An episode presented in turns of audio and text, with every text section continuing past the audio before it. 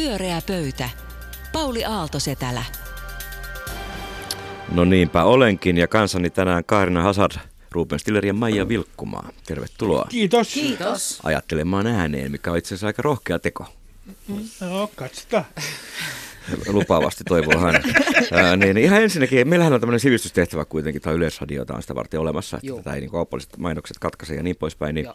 annetaanpa ää, meidän lukijoille ja kuulijoille kirjavinkkejä. Lukio. Mitä, mitä, mitä, mitä, niin, mitä te haluaisitte, että ihmisten pitäisi juuri nyt lukea? Ruben, mikä, mikä on Ää, suosituksesi? Svetlana Aleksijevitsin, joka sai myös Nobel-palkin, on teos Neuvostoihmisen romahdus. Miksi teidän pitää lukea se? Jos haluatte ymmärtää nyky-Venäjää ja sitä, kuinka uskomattomalla tavalla tavallisen tallaa ja elämään vaikutti se, että neuvostojärjestelmä romahti ja mentiin suoraan siitä ryöstökapitalismiin. niin Lukekaa tämä kirja. Se selittää paljon nykypäivän Venäjästä myös. Hyvä vinkki, suomeksi siis saa. Saa suomeksi totta kai. Maija. Ö, Mun vinkki on semmoinen, että kaikki varmaankin jo valmiiksi lukee tätä, mutta Elena Ferranten Napolisarja, josta itse luen tota, osaa neljä. Mä aloitin osaa yksi kuuntelemaan ja se oli musta ihan hyvä, mutta sitten mä valitin mun äidille, joka kovasti lukee tätä, että mä en, jaksa, sil- mä en jotenkin jaksa nyt tätä lapsuutta sanoa, että en mäkään jaksanut sitä. Mä menin suoraan osaan neljä, eli kypsyys, vanhuus ja tein näin ja kannatan tätä kaikille. Jos Hieno tota, suositus. siellä, joo, Mäkin skippasin Erkki Liikasen muistelemista koko lapsuuden, mutta sen jälkeen se oli kiinnostavampaa. Ka- Oi, oi, oi, oi. Sensuroimme tuon ohjelman.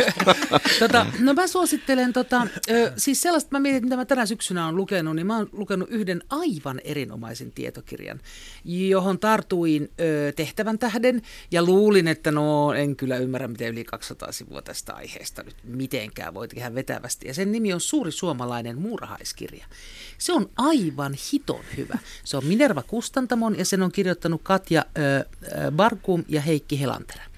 Se on vasta ilmestynyt ja todellakin yli 200 sivua suomalaisesta muurahaisesta. siinä paljon kuvia myös? Siinä on paljon kuvia, siinä on faktabokseja, se on hirveän hienosti taitettu, siinä on hieno värimaailma. Se on oikeasti aivan ihana kirja. Suosittelen kaikille. Mä tiedän, että se ei itsestään selvästi satu käteen. Se kuulostaa katsokaa, kiinnostavalta. Suuri Mulla- suomalainen muurahaiskirja. No niin, kaikki luontoiltaa Kyllä. meidän lähetyksen jälkeen kuulevat varmaan hankkii tuon kirjan. Haluatteko mun vinkin vielä? Joo, Ja- joo. Mä, mä annan kaksi suomenkielisistä, niin Rene Nybergin Patriarkkoja ja oligarkkeja. Jos haluaa Venäjää seurata, niin kuin Ruben tuossa jo viitoitti sille reitille, niin suosittelen ehdottomasti.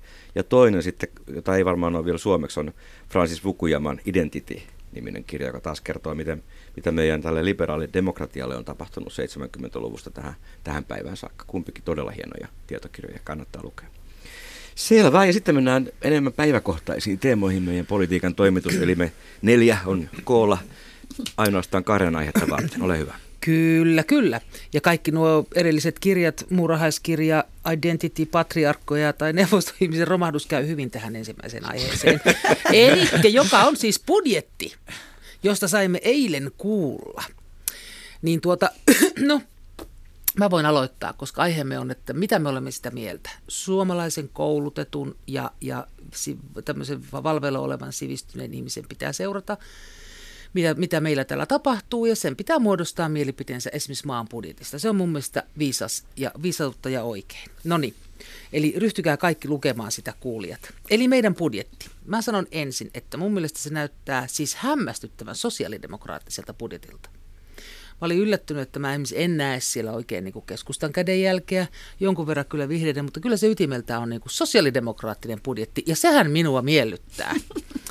Siellä rahaa annetaan koulutukseen kaikkein köyhimmille ja työttömille. Kaikkia näitä kansanosia on ikään kuin muistettu, köyhiä eläkeläisiä ja työttömiä ihmisiä. Ja sitten otetaan yritystuista ja, ja, tota, ja verotetaan bensaa ja tupakkaa mitkä tietysti ovat ihan samoja ihmisiä osin, mutta kyllähän siinä sellaista ideologista niin kuin, ö, tavallaan niin kuin jakoa näkyy hyvin selvästi. Mitä te olette mieltä? Onko se teidän mielestäni sosiaalidemokraattinen budjetti vai minkälainen? Siis tämähän, ah, haluatko Maija? Ei, Oh, sano vain, sano tota, vain. mä sanon, sanon vaan näin, että jos Entisenä haluaa sosiaalidemokraattina. niin, niin nykyisenä rkp Niin. niin.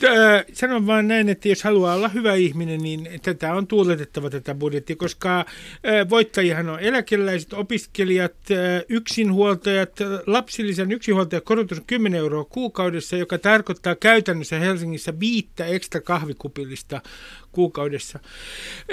Ja sitten tämä on koulutusbudjetti, koulutuksen kunniapalautus, niin kuin sanotaan, 60 miljoonaa korkeakouluille, siis ammattikorkeakouluille ja yliopistoille. Mutta kuka on häviäjä? Se on se Audi-mies, joka kiroaa polttoaineen nostamista, jonka mielestä Jumala loi autoilijan, joka vetää tupakkaa, tupakkaverokohaa ja sitten vielä sokeripitoista nestettä siinä, ja joka tuntee, että häntä tämä sosiaalidemokraattinen helvetillinen salaliitto sortaa. Hän on tämän budjetin häviäjä. Joo, ja heikäläisethän on jolla, jonkin verran sitä nyt valittaneetkin, olen huomannut. Tuolla mulla ei ole kyllä juurikaan mitään valittamista tästä myöskään. Itselläni siellä korkeakoululle tuli lisä- lisää rahaa, sitten tuli tota, kotouttamista, halutaan nopeuttaa, siihen tuli lisää rahaa, se tietysti eräitä kismittää, mutta Ympäristön suojeluun tuli. Kyllä, ja sitten nimenomaan mä mietin, että voiko oikeasti, mä oon ihmetellyt tätä bensakeskustelua, voiko kukaan niin kuin oikeasti näinä päivinä vastustaa sitä, että bensa verotetaan enemmän. Sitähän on niin kuin koko ajan, muina, kaikkina muina vuoden päivinä on puhuttu siitä, että ehdottomasti nimenomaan esimerkiksi polttoainetta pitäisi verottaa enemmän. Nyt yhtäkkiä kun niin käy, niin sitten on, se onkin jotenkin joidenkin mielestä väärin. Tätä olen ihmetellyt. Mm, Ja tota, niin, niin tuosta pääsemmekin siihen, että se missä itse petyin tähän, tähän budjettiin on se, että siis edelleen eletään niin kuin elette entisessä maailmassa. Edelleenkään ei käsitetä sitä, mitä ilmaston, ilmastokriisi tarkoittaa. Et kyllähän tämän ihan todellisu- oikeassa todellisuudessa, aikuisten oikeasti, pitäisi olla ihan erinäköinen tämän budjetin. Mutta kyllä tämä edelleen on se vanhan maailman, niin kuin, että tuolta vähän otetaan ja tuonne sitten lisätään ja ikään kuin me neuvotellaan siitä maailmasta, joka on romahtamassa. Niin tä- tässä elvytys, tämähän on elvytysbudjetti, eikö niin? Mm. Niin, niin tota, tämä ainoa, ainoa ympäristötekohan tavallaan oli tämä yritystukien puolelta tämä parafiinisen dieselöljyn veronalennus. Ja sehän tuli kokonaan 120 miljoonaa sieltä. Niin sehän oli tämmöinen ympäristöteko. Mm. Mutta aika pienihän se miljardien joukossa on. Sitten, Mutta enemmän mitä edellinen niin kuin hallitus sai aikaan. Ei, ei, se, mikä tässä mietityttää, on se, että, että on varmaan ihan hyvä asia, että nyt tehdään tällainen elvytysbudjetti. Mutta jos ajatellaan sitä, että kuinka riippuvainen tämä kansantalous nyt sitten kuitenkin on kansainvälisistä suhdanteista. Me olemme lastulainehilla, me olemme ajopuu suurella merellä. Niin tulee vaan mieleen, että kuinka nopeasti joudutaan tilanteeseen, jossa tehdään korjausliikkeitä kansainvälisten suhdanteiden muuttuessa. Ja se on ihan varteenotettava mahdollisuus tällä hetkellä.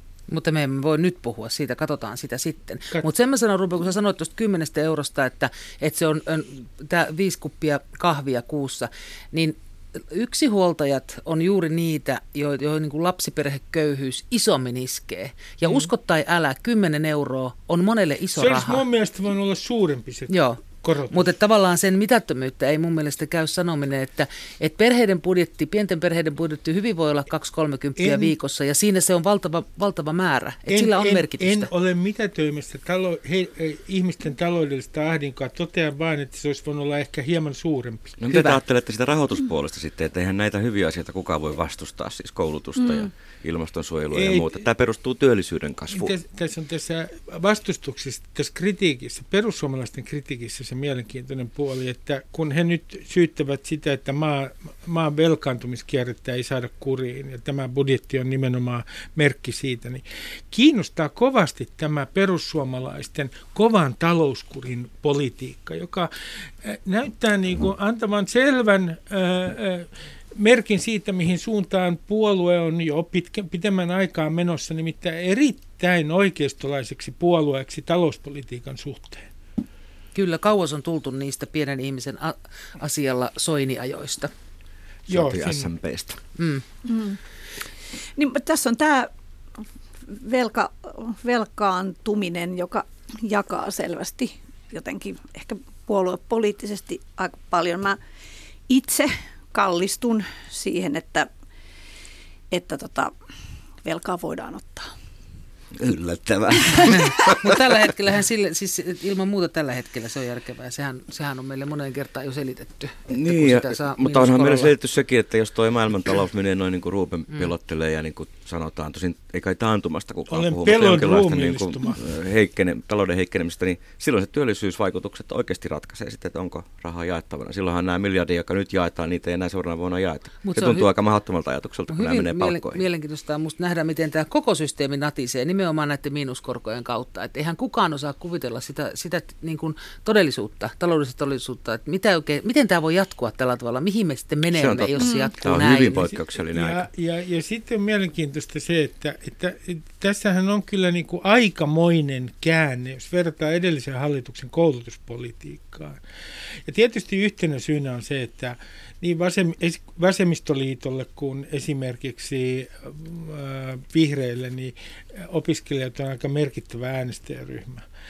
Niin mä olen kyllä iloinen tästä, että 60 miljoonaa löytyy äh, korkeakouluja. Ja sehän on niin kuin, Se on hyvä asia, tässähän tavallaan niin kuin, voi sanoa näin, että tehdään kyllä selvä pesäero edelliseen hallitukseen. Se on totta. Ja se vaikuttaa ja, tulevaisuuteen pitkälle. Ja kyllä, tota, niin, noi kommentit, kun ne on ne vero, että kuinka paljon kenenkin niin verot nousee ensi vuonna, niin ne on niin mitättömiä, ne on niin mm. pieniä summia, mm. että, että mun, ainakin mun, mun niin kuin seura, seuraamissani välineissä, niin ihmiset on ollut aika ihan, että no jos tällä muutamalla kympillä saadaan näin paljon lisää sinne ja tänne, niin by all means. Ihmiset on hirveän halukkaita maksamaan veroja. Eikö tämmöinen keskituloinen pariskunta maksaa 500 euroa enemmän? veroa. Niitä on erilaisia laskelmia niin. ollut Niin. tuolla. Veronmaksajan keskusliiton laskelman mukaan, niin keskituloinen maksaa jo. Että ei se tietysti ihan vähän ole sitten heille. Joo, mutta että ainakin sanotaan, että se veronmyönteisyys on ollut minusta aika suurta tässä tänä päivänä sen, minkä oli käynyt seuraamassa. Että totta kai on näistä niin kuin poliittisista syistä ö, kaikkea vastustavia, niin kuin oppositio huutelee siellä, mutta jos mä mietin ihan vaan niin kuin kans, kansaa, niin aika lenseästi ihmiset on suhtautunut tähän. Pyöreä pöytä.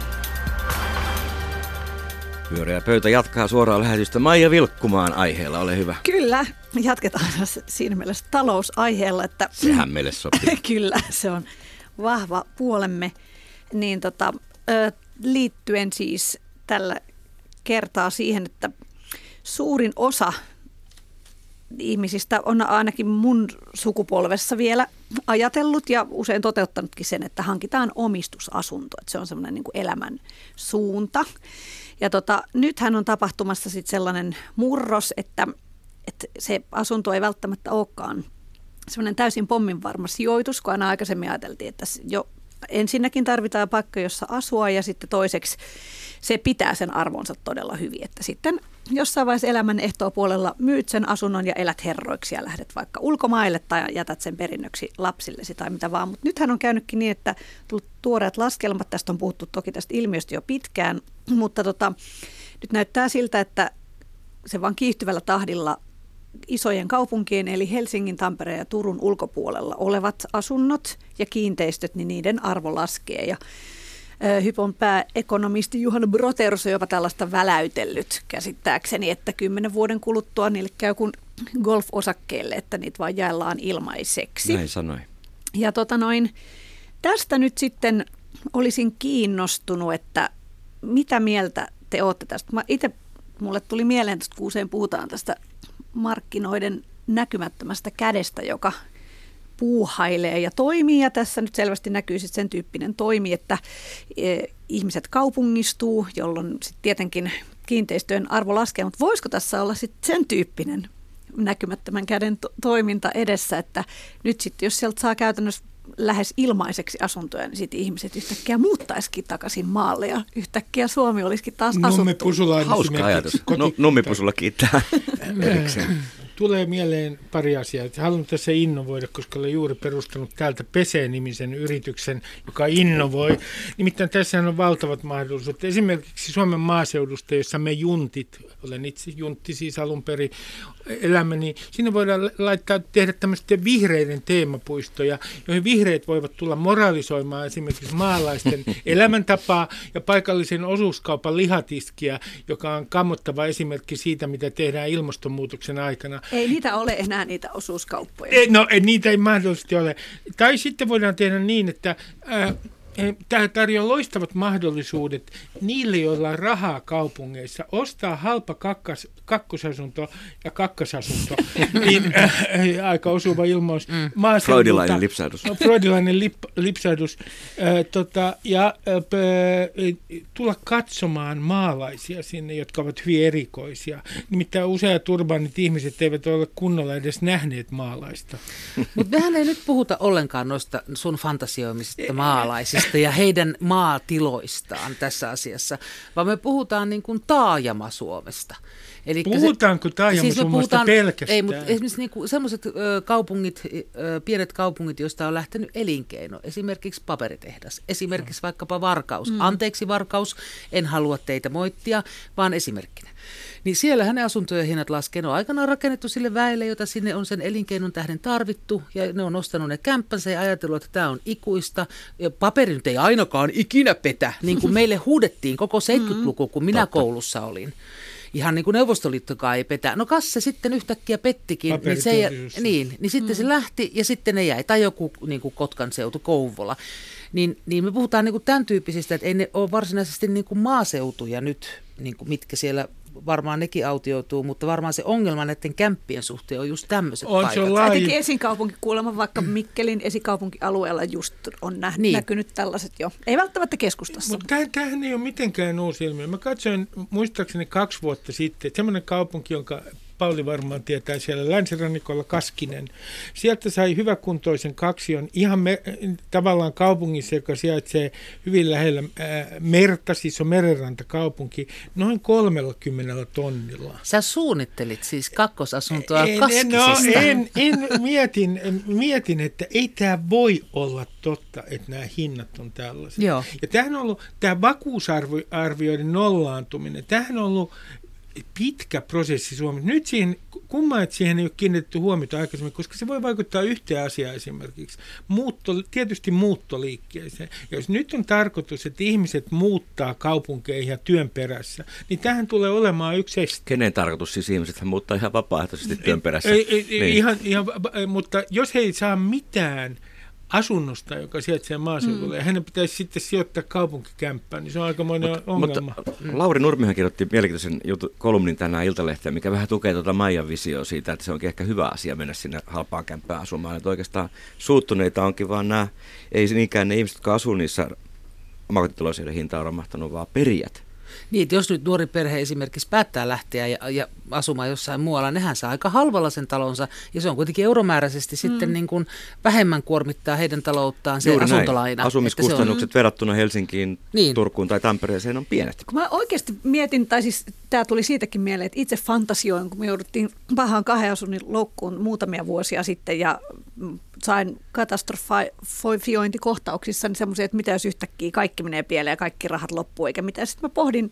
meidän maalla tuolla Orivedellä, että jos muutankin sinne, no se kai laitonta asua vapaa-ajan asunnossa ympäri vuoden, mutta tajusin, että sieltä itse asiassa, että että jos on semmoinen työ vaikka esimerkiksi kuten minulla, että sitä voi tehdä etätyönä, jota, ja nykyään yhä useammat työt on sellaisia, niin – mikä siinä mennessä? Mutta ihmisethän eivät elä pelkästä työstä ja omasta perheestään. He tarvitsevat muutakin ympärilleen. Mutta siellä on ihan, siellä on hevosia, siellä on kaunista niin, järvi. Vähän internettiä. He voivat mennä sinne Facebookiin sinne ihmisten kanssa seurustelemaan. niin. Mutta musta se tavallaan on olemassa on. oleva Mut mahdollisuus. On, se on mahdollisuus on, mutta sitä liikettä, vaikka sitä on pitkään puhuttu sitä maalle ja etätöihin, niin sitä ei, ei niinku siinä ei määrin ole tapahtunut, kun toivotaan. On totta, ei olekaan. Sitten koko tämä ajatus siis, joka on keskusta-ajatus, että pidetään koko koko maa asuttuna, niin sillä on tietenkin helppo nauraa. Mutta äh, miettikää joskus kaupunkilaiset sitä, että teillä on juuret, kymmeniä vuosien sukupolvien juuret tiettyyn paikkaan. Ja sitten joku sanoo näin, että ei nyt tämän globalisaation tuloksena, niin ottakaa ne kimpsut ja kampsut ja myykää se noin nollalla eurolla se talo, jolla ei ole mitään vakuusarvoja ja muuttakaa työn perässä kaupunkiin. Ei, kuka, niin, niin, kuin, ei, ei, niin kuin, ei kukaan noin ole sanonut, eikä kukaan tuollaista määrää. Ei, ne on ne olosuhteet, jotka panee itse, ihmiset ni, itse Nimenomaan, mutta mä sanon vaan, että siinä keskustelussa, kun joskus mä kuulen sellaisia puheenvuoroja, joissa sanotaan, että ei, että tämähän on ihan luonnollista, se on luonnonlaki, globalisaatio ajaa ihmiset kasvukeskuksiin, niin sitten usein kyllä unohdetaan, miten mä sanoisin, niin ihmisten juuret ja inhimilliset tunteet, jotka liittyy tiettyihin paikkoihin, joita on stadilaisilla ja maalaisilla. Pitäisikö ihan heitä sitten jollain tavalla tavallaan keksiä joku vippaskonsti, jo- joilla valtio tulisi Mulla vaikka ratkaisu. vastaan? Mulla on ratkaisu. Ongelmahan tässä meidän omistusasumisessa on siis se, että me ollaan pankeille velkaa. Niin jos pankit omistaisi kaikki Suomen kämpät ja me kaikki oltaisiin vaan vuokralaisina pankeilla, koska jos kakka iskee tuulettimeen, niin pankithan aina pelastetaan. Yhteiskuntahan pelastaa pankit, se on nähty. No näin on, se on- ne ei tule yksityisen ihmisen avuksi, 2008 mutta, niin, mutta ne, niin, ne Sä pelastaa vielä aina pidemmälle pankit. se, se presidentin Niin. ehdotuksen, että valtio maksaa heille, jotka Ei, ovat... kun pankille, kaikki, kaikki kämpät pankeille ollaan vaan vuokralla. No niin me niin. ollaan vapaita kuin taivaan linnut muuttamaan vaikka joka vuosi asuinpaikkaamme. Ne se on vuokrat sitten niin- vuokra niin kuin asiallisena, mitä luulet? En tiedä, miten sitten käy, mutta, mutta jos me, eihän ne voi ihan loputtomiin nousta, jos, tota, jos meitä on kuitenkin niin paljon tässä, jotka hmm. kämppää tarvitsevat. Tästä me perustaa osuuskuntia. No niin. Niin Mitä se tota... Joo.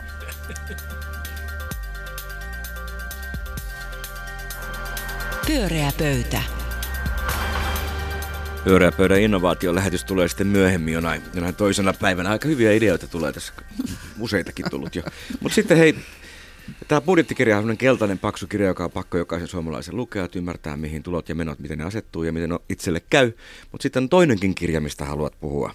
Ruben. Se on, Yhtä äh, merkittävä. se Myöskin on suora Jari lähetys oli, kun se julkaistettiin. Se on Jari Tervon kirjoittama Loiri kerta, jota en ole kirjaa vielä ehtinyt lukea, mutta olen lukenut lehtiartikkeleita, joita on ollut lukuisia määriä. Ja, ää, ja äh, kiinnitin huomiota siihen, että Antti Majander Helsingin Sanomissa lievästi sanoen lyttäsi, ellei melkein voi sanoa murskasi tämän koko teoksen. Ja voin sanoa senkin, että, että Antti Majander kirjoittaa aivan loistavasti, hän on erittäin hyvä kirjoittaja, mutta olen ihan eri mieltä. Ja mun kysymys kuuluu, että minkälainen hahmo tämä Vesamatti Loiri on ensinnäkin kansallisen historian näyttämöllä, ja sitten haluaisin tähän heti alkuun ää, ää, lausua Oodin ää, Loirille. Nimittäin, että mä en ymmärrä, miksi häntä ei voi vaan kunnioittaa. Että minkä takia, niin kun, kun mä kuulen ympäriltä niin sellaista kritiikkiä, että kun hän kertoo liikaa niistä naisjutuista, ja kun hän kertoo sitä liikaa ja sitä liikaa tässä teoksessa, niin miksi häntä, hän nyt kertoo omasta elämästään. Ja miksi häntä, joka on niin kuin tehnyt niin paljon tämän kansakunnan viihdyttämiseksi, miksi häntä ei voi vaan kunnioittaa?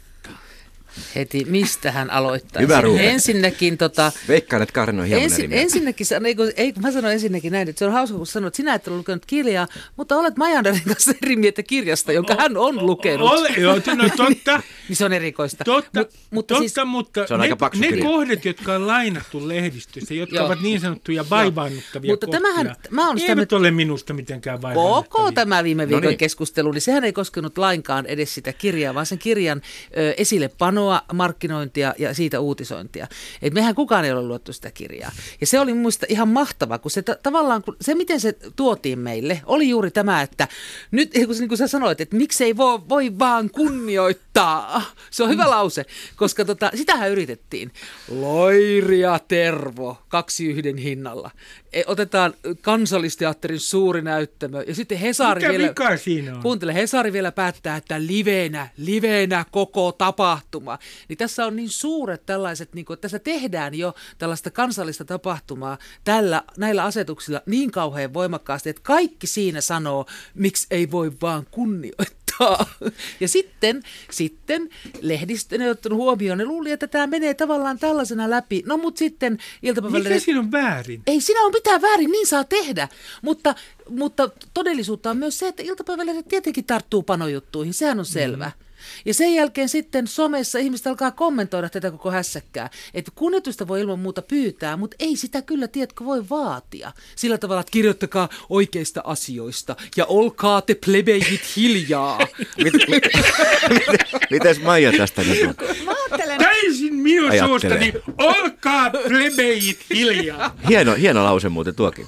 kun mun mielestä tässä on jatkuvasti sellainen, että tässä nyt ei tavallaan osata arvostaa, vaikka kuinka on tämmöisiä vaatimuksia, että pitäisi arvostaa, niin silti ei Sinun osata... on kunnioitettava Maija. Mutta sähän et kunnioita niinku Tervon ää, ja Loirin selvästikään itse heidän niinku kykyään. Hän on armotettuja humoristeja molemmat. On. Niin vo, luuletko, että he on laittaneet tuommoisen jutun, jossa ihminen, joka on kuuluisa kaatumisistaan, niin, ka, lou, niin kuin liukastuu spermaansa ilman, että he kuvittelisivat, ihmiset. Se on todellista slapstickia. Se on, nimenomaan, se on slapstick-huumori kohta. Totta kai he nyt Hyvä tajuaa, että niin. se on se. Ja sitä mä mietin, että, että sitten yhtäkkiä jotkut valittaa, että että nykyään ei taas mitään saa sanoa, kun mun mielestä ei ole mitään muuta tehty kuin naurettu sille jutulle, että joku liukastuu spermalätäkkö. Miten sille voisi olla nauramatta? Jos joku laittaa sen jutun kirjaan, niin ei kai se nyt oleta, että sitten sieltä tulee Sauli Niinistö ja antaa kunniamitalia ja sanoo, että onneksi olkoon liukastut spermaasi. sekin on vielä mahdollista, mutta, mutta, mutta eikö he naurannut itse itselleen? Nimenomaan. Mun mielestä mm. he on koko ajan, hehän on niitä showmiehiä, he on tehneet tota show-hommaa pitkään. Kyllä mä väitän, että he on tienneet ihan Niin. täsmälleen, mitä he Nyt, tekevät. nyt mä sanon näin, että tämä, että pidetään niin kauhean vaivaannuttavana esimerkiksi niin kuin Hesarin arviossa pidettiin tätä kirjaa, että se on hyvin vaivaannuttavaa, niin en mä tiedä, mi- minua, minä en ole tuntenut itseni ollenkaan vaivaantuneeksi esimerkiksi. Ei minäkään vuosikymmeniin. En, en, en, en, en millään tavalla. Ja, ja toinen juttu sitten on se, että et onko tässä näin, onko tässä, toistuuko tässä taas se, mistä Ve- Vesa-Matti Loiri on saanut kärsiä elämänsä aikana, että kun hän on ylittänyt näitä tiettyjä raja-aitoja, niin viihteen kuin niin sanotun korkeamman taiteen välillä, niin tässä on kerta kaikkiaan keskinkertaisuuden kapina Vesa-Matti Loiria vastaan. Että- että sä- Tässä sanotko sä- kritiikissä sanotko- se on Niin. Keskinkertaisuuden kapina Sanoppa vastaan. tuo lause ja jatka sitä vähän ja kerro mulle, että Vesamatti Loiri on saanut kärsiä tässä maassa. Niin kerropa tarkemmin, että mistä hän on saanut kärsiä. No, faktisesti ää, ää, ää, niiden lehtijuttujen perusteella, jotka olen, ja lainauksen perusteella, Sä puhut nyt Tervon kirjasta. Joo, joo. Niin, niin mutta Niin- noin niin kuin ennen sitä, että hän on saanut kärsiä ikään kuin koko Hänhän on meidän suurin uransa, tähten. uran, uransa aikana mistä? No, mä olen ymmärtänyt näin, että e, kyllä on ollut piirejä, jotka e, ovat suhtautuneet tähän vähän niin kuin... Kaikki eivät ole siis yksimielisesti Ei. palvoneet Loiria. Kyllä kaikki On minun tuntemani ihmiset ovat palvoneet pitänyt Loirista. Nimet esiin, sanon minä.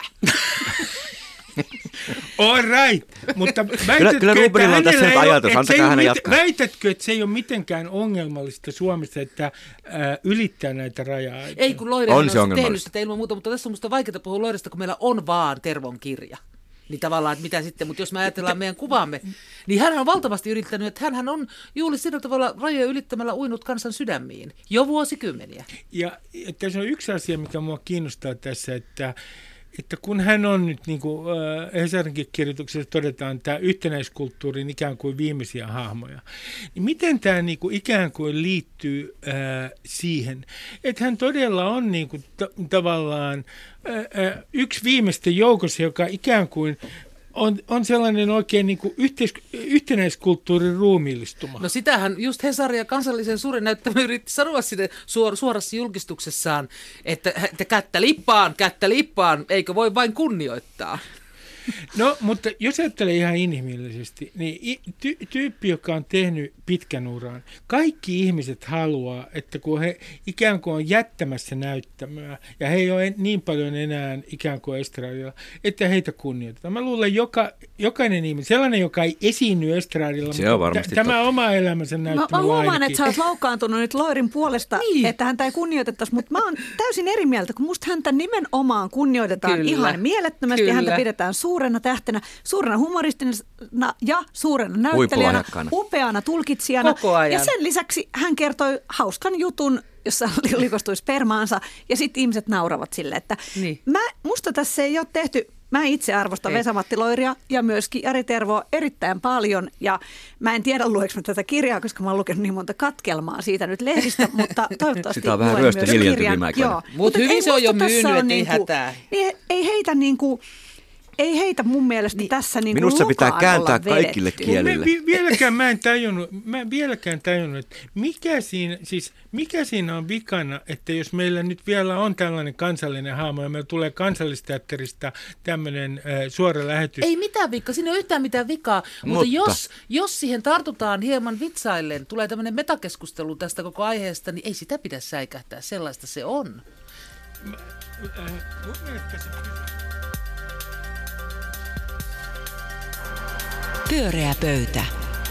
Pyöreä, pyöreä pöytä oli raikkaasti erimielinen ja jäi vaatimaan vanhemman ihmisen kunnioitusta. Äh, kiitos Karne Hasan, Ruupastiller ja Maija Vilkkumaa. Oli hyvä keskustelu, hyviä näkökulmia. Mä luulen, että tämä jatkuu vielä, kun lähetys päättyy. Luontoilta jatkaa tästä ja minun nimeni on Pauli Aaltoset täällä. Hei hei.